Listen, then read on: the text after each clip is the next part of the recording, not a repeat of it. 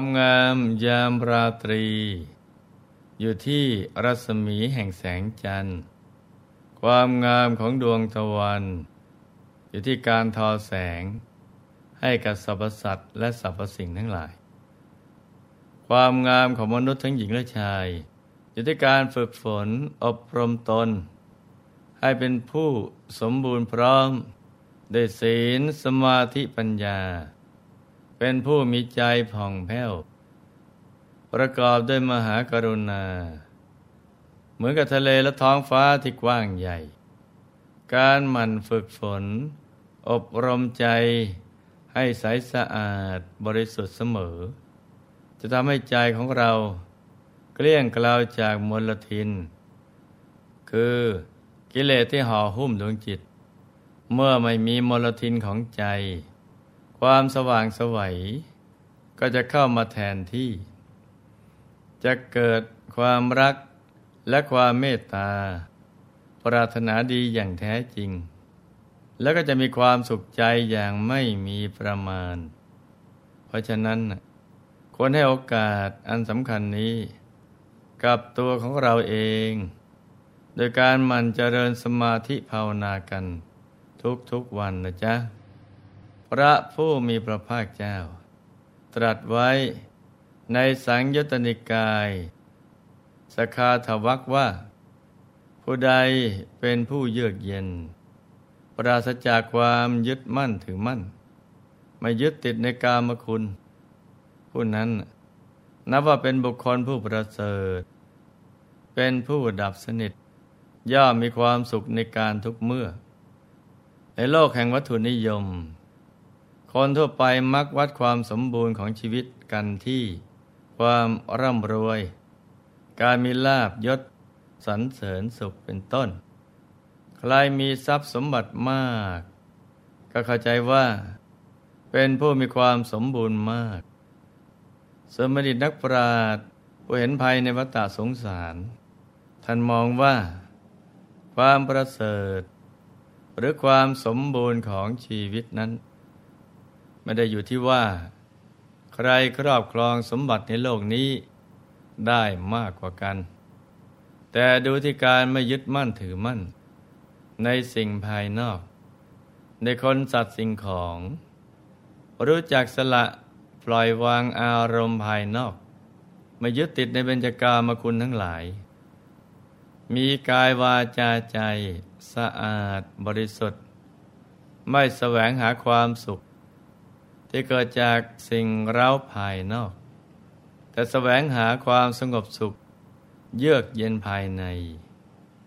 ยิ่งใครได้บรรลุมรรคผลนิพพาน หมดกิเลสเป็นพระอรหันต์นั่นแหละคือผู้ประเสริฐอย่างแท้จริง และได้ชื่อว่า เป็นผู้มีชีวิตที่สมบูรณ์ที่สุด เราไม่ต้องประสบกับความทุกข์ทรมาน จากการเวียนว่ายตายเกิด ในสังสารวัตนี้อีกต่อไป มีแต่เสวยสุข ในพระนิพพานอย่างเดียว เหมือนทางท่านโชติกะเศรษฐีผู้เข้าถึงความเต็มเปี่ยมของชีวิต มาข้ามภพข้ามชาติ อีกทั้งยังได้มหาสมบัติจักรพรรดิตักไม่พร่อง ซึ่งลูกๆได้ติดตาม รับฟังเรื่องของท่านมาตามลำดับแล้วสำหรับวันนี้ก็มาถึงตอนสุดท้าย ที่ท่านจะได้มหาสมบัติที่ยิ่งใหญ่ กว่าสมบัติจักรพรรดิตักไม่พร่องกันแล้วนะจ๊ะ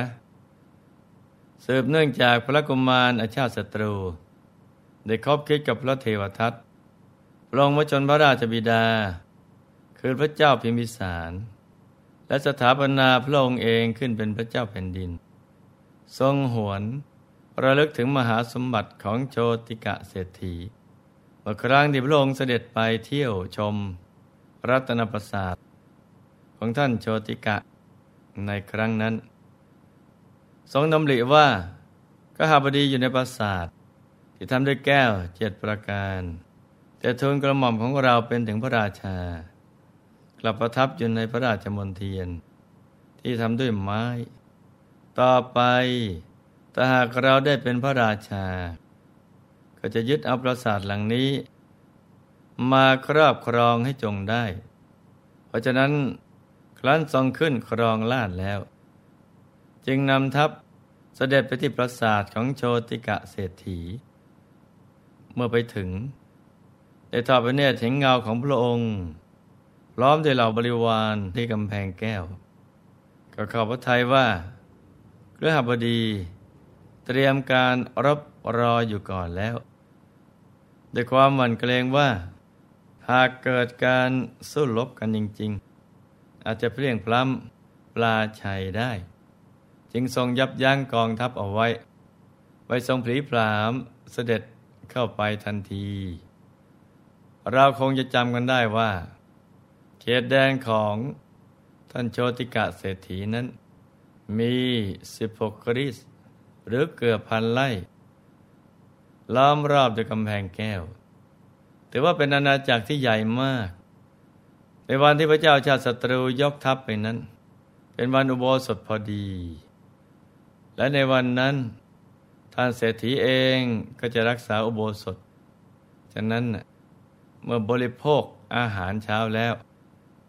ก็ได้เดินทางไปวัดพระเชตวัน นั่งฟังธรรมอยู่ในสำนักของพระบรมศาสดา อย่างมีความสุข เพราะชีวิตของท่าน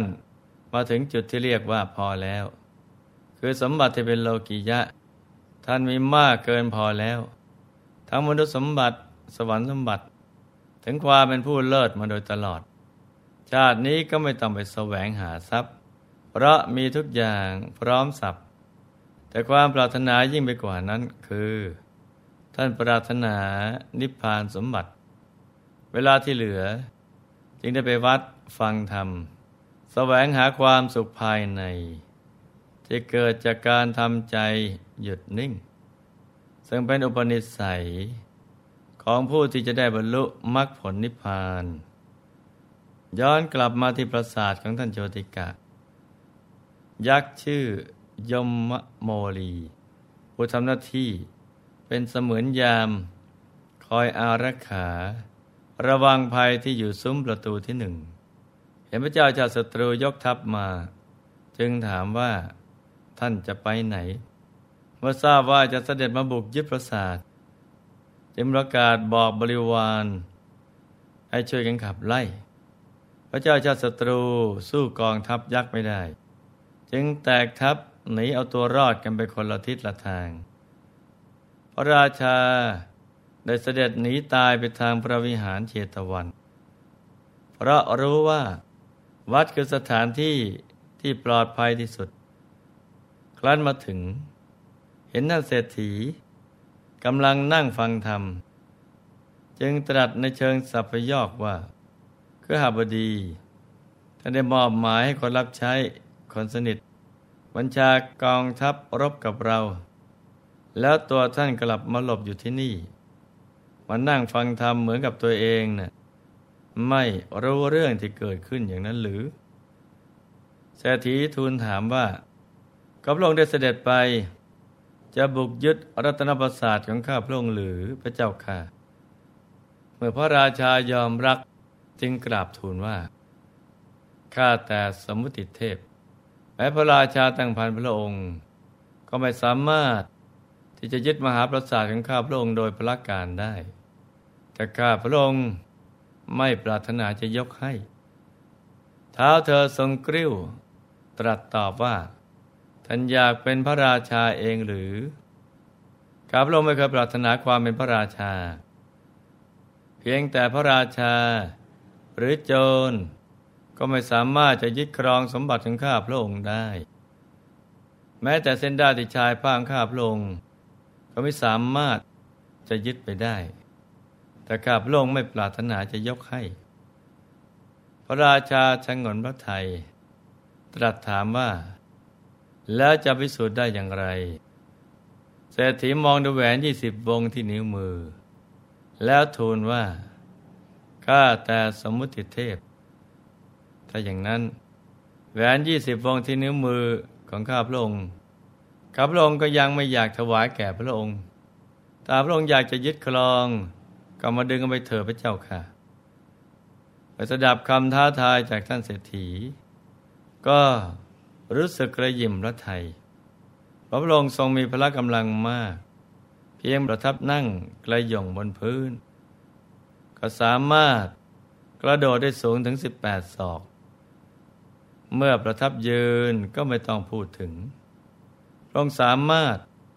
กระโดดได้สูงถึง 80 ศอก แต่ถึงแม้จะทรงมีพละกำลังมากเพียงใด ก็ไม่สามารถถอดแหวนแม้แต่วงเดียวออกได้ เศรษฐีกราบทูลว่า ข้าแต่สมมุติเทพถ้าหมอมฉันปรารถนาจะให้แหวนทั้งยี่สิบวง ก็จะเลื่อนหลุดออกเองทันที โดยไม่ต้องใช้แรงใด ๆ เลยพระเจ้าค่ะ ท่านเศรษฐีได้เกิดความสลดสังเวชใจเพราะกิริยาของพระราชา จึงสอนตนเองว่า ทรัพย์เหล่านี้นะเป็นโลกียะ มีแล้วก็เป็นทางมาแห่งกิเลส ไม่ได้นำความสุขที่แท้จริงมาให้ บางครั้งกลับเป็นภัยร้าย ต่อผู้ครอบครอง การได้ทรัพย์อันเป็นโลกุตระย่อมประเสริฐกว่า แม้พระบรมศาสดา ก็ยังทิ้งขุมทรัพย์ทั้งสี่ และประสาทสามฤดูเพื่อแสวงหาโพธิญาณเราเองก็ควรดำเนินตามรอยบาทพระบรมศาสดาวันแล้วก็กราบทูลว่า ข้าแต่สมมุติเทพ ขอพระองค์ จงทรงอนุญาตการบวชแก่ข้าพระองค์ดิเถิด เท้าเธอดำริว่าดีเหมือนกัน เมื่อเศรษฐีบวชแล้วเราก็จะได้ยึดเอาประสาท จึงตรัสว่า เราอนุญาตท่านจงบวชเถิดปฏิรับอนุญาตแล้ว ท่านเศรษฐีก็อำลาหมู่ญาติและบริวาร ได้บวชในสำนักของพระบรมศาสดา และก็ตั้งใจบำเพ็ญสมณธรรม ใช้เวลาไม่นานนัก ก็ได้บรรลุพระอรหัตผลเมื่อท่านได้บรรลุธรรมเป็นพระอรหันต์แล้ว สมบัติทั้งหมดก็อันตรธานไปส่วนภรรยา เทวดาก็นำกลับไปยังอุตรกุรุทวีปตามเดิม เห็นไหมจ๊ะ ปฏิสุดของการแสวงหา ก็คือการไม่ต้องแสวงหา มีแต่ทำความบริสุทธิ์ให้เกิดขึ้นภายในใจอย่างเดียว ที่สุดของการได้ทรัพย์ คือได้อริยทรัพย์ ที่สุดของการได้รัตนชาติ คือการได้ก่อถึงพระรัตนตรัยภายใน ที่สุดของการได้รูปสมบัติ คือได้ก็ถึงและเป็นอันหนึ่งอันเดียว กับกายธรรมพระอรหันต์นั่นเอง เพราะฉะนั้น ในขณะที่เรากำลังสร้างบารมีอยู่นี้ เราก็ควรจะมุ่งไปให้ถึงที่สุด ของสิ่งที่ประเสริฐสุด ตามรอยของบัณฑิตนักปราชญ์ทั้งหลาย ที่ท่านได้บรรลุถึงที่สุดของทุกสิ่งแล้ว ซึ่งสิ่งที่จะขาดไม่ได้ก็คือ การปฏิบัติธรรม เพื่อให้เข้าถึงพระธรรมกายภายใน ซึ่งสิ่งนี้จะต้องฝังแน่นอยู่ในใจ แล้วชีวิตเราจึงจะปลอดภัย และมีชัยชนะ ไปทุกภพทุกชาติกันทุกคนนะจ๊ะ ในที่สุดนี้ หลวงพ่อขออำนวยพร ให้ทุกท่าน มีแต่ความสุข ความเจริญรุ่งเรือง ให้ประสบความสำเร็จในชีวิต ในภารกิจหน้าที่การงาน และสิ่งที่พึงปรารถนาให้มีมหาสมบัติจักรพรรดิตักไม่พร่องบังเกิดขึ้น เอาไว้ใช้สร้างบารมีอย่างไม่รู้จักหมดจากสิ้นให้ครอบครัวอยู่เย็นเป็นสุข เป็นครอบครัวแก้ว ครอบครัวธรรมกาย ครอบครัวตัวอย่างของโลก มีดวงปัญญาสว่างสวัย เข้าถึงพระธรรมกายได้โดยง่าย โดยเร็วพลัน จงทุกท่านเถิดธรรมกายเจ